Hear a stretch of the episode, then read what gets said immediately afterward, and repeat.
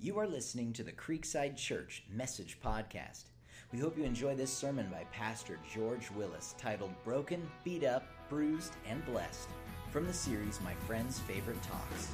For more info, visit creekside.org.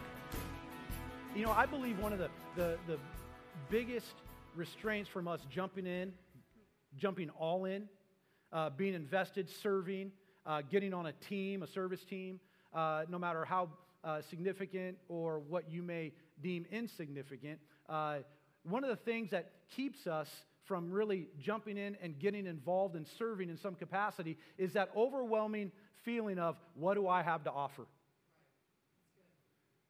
I mean, really, what, what can I do? I don't like people. Why am I going to go shake their hand? right? Or uh, I, I, I love dropping off my kids. Why would I dare even serve? Because I want to drop my kids. You, you understand what I'm saying? It's, it's, and it's really out of our brokenness that we, we, we kind of come to that conclusion. We look at the broken areas of our life and go, what, what can God really do with me? What can God really do through me? How can God really bless those around me when I know how I really am? And I, and I think he kind of answers this, and I want to jump into it this morning if you would allow me. Uh, some, someone told me after service, hey, you know what? That, first service, that was really good. You, you seemed kind of nervous at first, but then you kind of got into it. And, you know, and I, I don't think I'm nervous. It's just who I am. you, you, you, can go to, you could ask Ray, who's here. Uh, Ray shows up at Creekside and jumps right in and starts shaking hands and doing guest services like only Ray can do. He's been a huge asset and a partner in our ministry. Uh, if you see Ray, give him a high five, and, and you could say you miss him, but don't try and pull him away from what we're doing. yeah. But uh, uh, he would know, my wife would know, I'm more of a conversationalist. Uh, I, I know my limitations, and I just, I fervently ask God to, to use me beyond what I think I'm capable of doing. And uh, hopefully, you will leave here with something you can hold on to and say, I'm going to apply that to my life this week. Is that cool? Yeah. So I may mumble and stumble through what I'm saying. Uh, uh, I may, may get a little excited about what I'm saying, uh, but that's cool because we are all family here. Right? All right, you're with me. I want to invite you to turn your Bibles to Mark chapter 6, and then I'd like you to take your finger. I want you to find verse 30 and put your finger right there because that's, what, that's where we're going to camp out this morning. I love seeing these high schoolers. You know, you're, did you, you graduate? You're not high schoolers anymore? Oh, I'm getting old.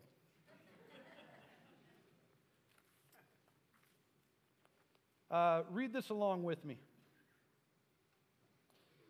where Jesus feeds the 5,000. It's a common story, popular story, a well known story. Um, you may have heard it a, a million times. Uh, and, and, for some of us, we may just count it as a fresh reminder, maybe a, a renewed encouragement, or maybe even for some of us, a challenge uh, this morning. So uh, just let's read along says the apostles returned to, uh, returned to Jesus from their ministry tour and told him all they had done and taught. Then Jesus said, Let's go off by ourselves to a quiet place and rest a while. He said this because there were so many people coming and going that Jesus and his apostles didn't have time to eat. So they left by boat for a quiet place where they could be alone. But many people recognized him and saw them leaving, and the people from many towns ran uh, ran ahead along the shore and got there ahead of them. Jesus saw the huge crowds as he stepped from the boat, and he had compassion on them because they were like sheep without a shepherd. So he began teaching them uh, many things. Late in the afternoon, the, his disciples came to him and said, This is a remote place, and it's already getting late. Send the crowds away so they can go to a nearby farm and village and buy something to eat. But Jesus said, You feed them.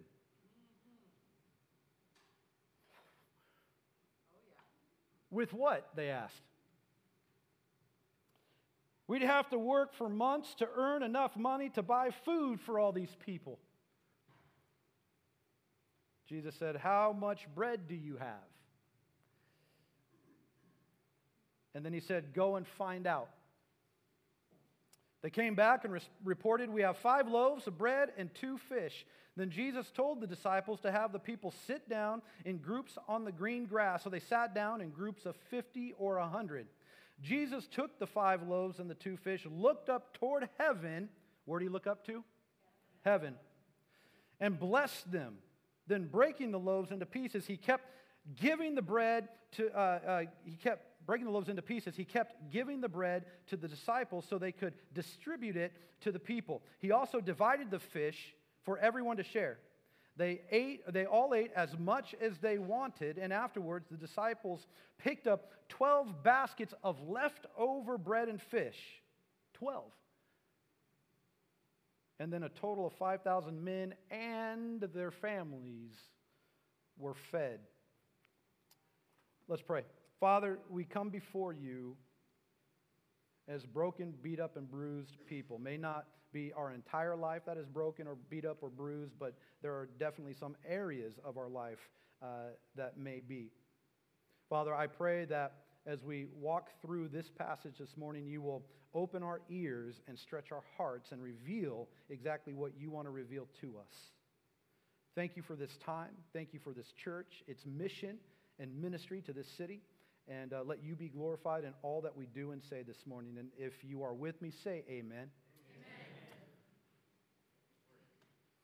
We're all broken people. There are no perfect people in this room.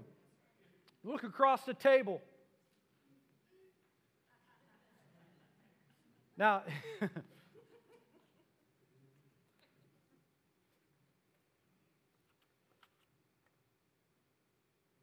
One of, one of the things that I, I like about this passage is because it speaks to directly to, into our lives about how we feel, how we have very little to offer, but God can take it and use it and, and really do some miraculous multiplied things. Right? How many of you guys like cars? Raise your hand if you are like into cars whether old cars or new cars. A little bit more than first service. Uh, but here's the deal. Uh, back in my late teens and uh, into my uh, early 20s, uh, I, when I, I was really into cars, but as a specific type of vehicle. I was into Volkswagens, and I had two Volkswagens. I, some people are going, what? Uh, I had two Volkswagens. I had a 1969 Bug, and then I had a, one, my favorite car of all time, favorite was a, a 1968 uh, Volkswagen Fastback. And if you know about Fastbacks, they're, they're, they're the Type 3 engine, right? The pancake flat engine type. That is actually my car with me sitting in it with a little bit more hair. Uh, now my hair is that the color of that car. Uh, and I loved that car. When I bought that car, I think I paid six or seven hundred dollars for it. It's something uh, which when you have no money seemed like a lot of money, but now it's we still have no money, and it's it doesn't seem as hard as when I was 18, right? but I love that car. 1968 Volkswagen Fastback. I bought that car and I was super proud of it. It looked worse than that, uh, believe it or not, when I first bought it. I bought it from a mechanic in Concord. And, and uh, when I did purchase this, I had people looking at me cross eyed, sideways, going, What are you doing buying that rust bucket? You know, they, they, they thought it was a piece of junk. it barely ran, blew smoke out the tailpipes. It had a rust colored primer paint job, as you can see, but it was a straight body. I mean, I loved this car. My wife, Kristen, who is my wife today, girlfriend at the time, didn't prefer it partly because after you were in it, if I'd pick her up to take her on a date, uh, and I don't know if you know anything about Volkswagens, but the, the heater worked off a heat exchange that was connected somehow to the exhaust system. So when you pulled the lever to turn the heat on, oh, it got hot, but when you got to your destination, you smelled like burnt exhaust. Hair, clothes, remember those days? I just said, It's a new cologne, babe. Take it in, let it happen. it was bad. You got, so obviously she didn't prefer it. Others called it a bucket. Uh, my friends would call it a jalopy. uh, I, and I, to this day, I don't even know what a jalopy is. Do you? uh, some question why I would even put time, money, resources. Why would I invest hard work in getting it to look as good as that? Um, why would I put it in to this car? It's because I loved it. Some say, man, that car is not worth the effort. But you know what? I loved it. I love that. I'm getting a little emotional. wow. My wife can attest I loved that car. That was my that was my life. But don't tell her. No, I'm just kidding. It wasn't that drastic. I love that car. You know why I love that car? Because I didn't see that car for what it was. I saw that car for what it could be. Like this.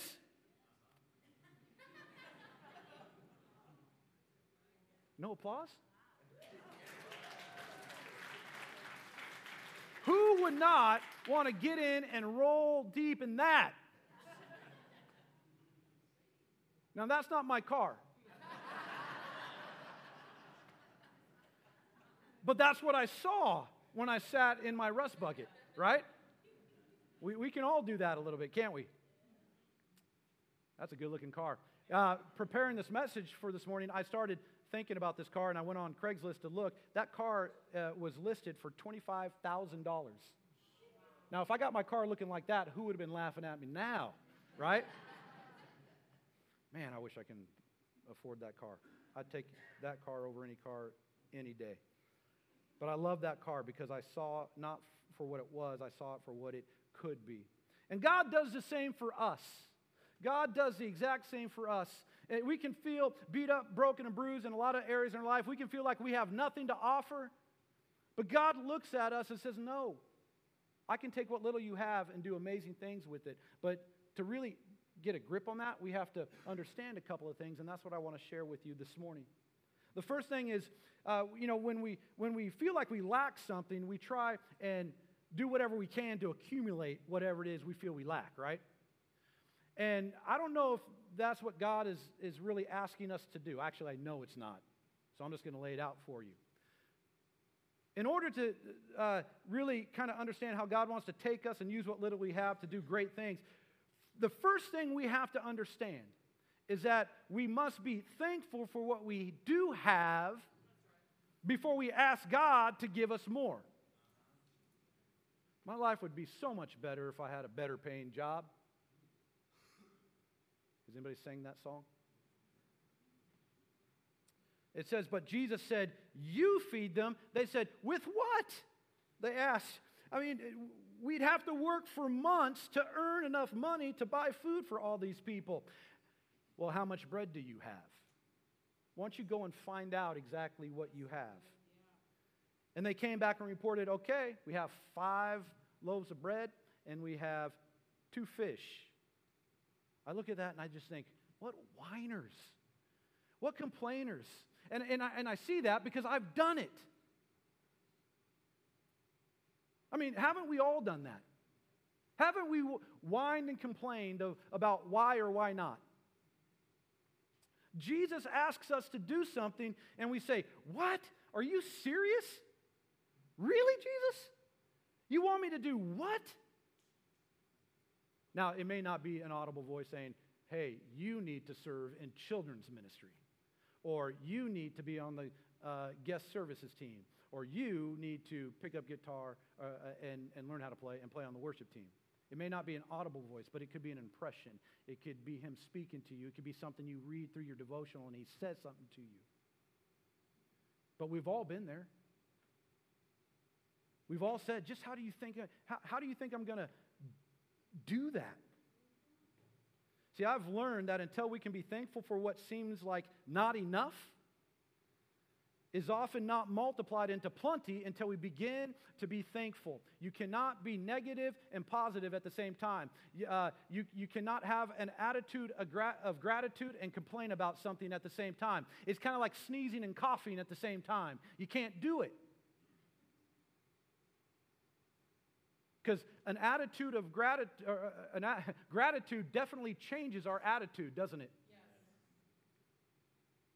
Imagine how different our lives would be. Imagine how different this church would be. Imagine how different our cities would be if we stopped complaining about what we don't like, what we don't have, and who we are not, and begin to give God praise for what we do have instead. I mean, we can say something like this God, this might not be the job I want, but thank you that I have a job. God, this, this may not be the ideal house, but I'm grateful that I have a roof over my head.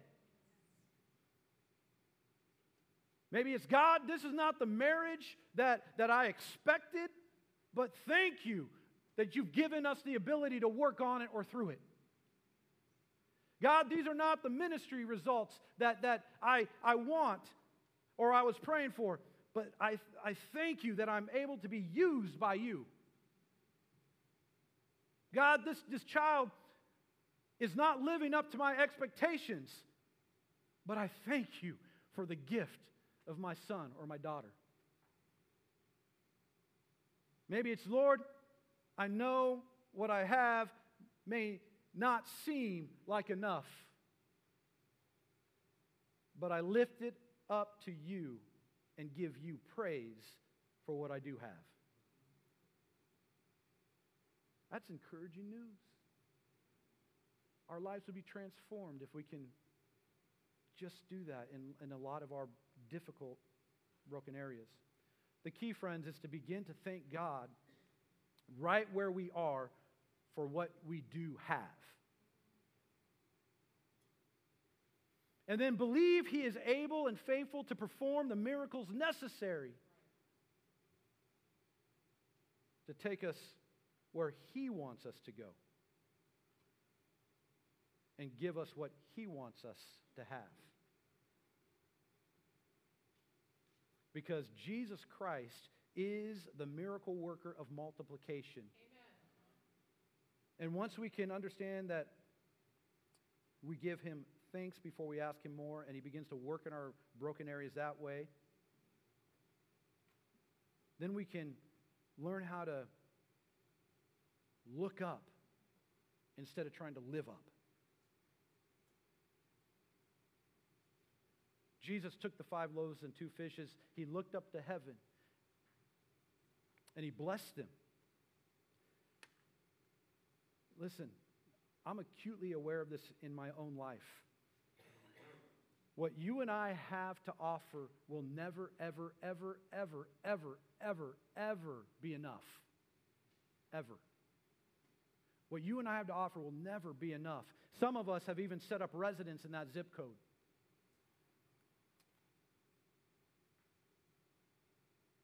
We say things like, What good will I ever be to anyone around me?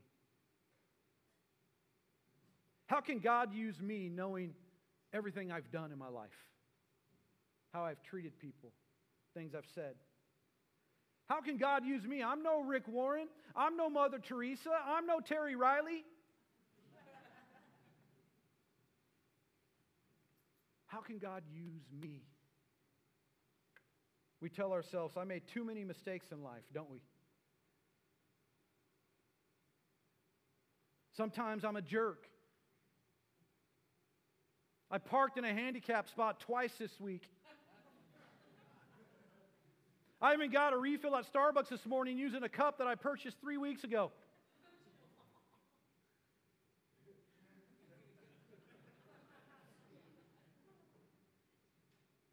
Listen, we are all beat up, we are all broken, and we are all bruised. And this is not, I'm not, I'm not trying to paint a, a, a dark picture here. And, and some of our lives are not broken in to- totality, it's just certain areas of our life that may be broken, bruised, or beat up a little bit. See, we are, we, we're, we're, we are only reminded of our brokenness when we are focused on what we don't have or when we try by our own strength to live up to certain expectations, certain styles, certain trends. That's all in our own power. And that, that, that eclipses. I always tell our church when we're dealing with tough times, I say, you know, the negative stuff in our life is about this big, right? And, and what God is doing is, if you picked up one of these tables and held it up, that's what God is doing because He's capable of doing that. But here's the deal we, as finite humans, imperfect, broken people, what do we do? We focus on the little golf ball size problem right in front of our face, and it blinds us to the amazing miracles that God is either doing or wants to do in our life. That's what we do. So sometimes it's hard to get past that. You see, when the disciples brought five loaves and two fish to Jesus, it was never going to be enough. They were ne- it wasn't going to be enough to feed all those people. But instead of complaining about how little food there was, Jesus blessed the little. What did Jesus do? Turn to your neighbor and say, Jesus blessed that little bit. Now turn to your second choice and say, Jesus blessed that little bit. Some of you are lucky because you're only sitting by one person, right? so I'm good. He did this because the miracle wasn't about the loaves and fishes. It was about what the boy's offering had the potential to become. It's like my car. I saw what it could be, not what it was. And because he is still a miracle working God, we begin to see ways that, now here's the most awesome part.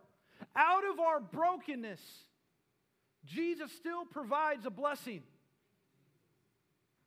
Out of our imperfection, Jesus still provides a blessing.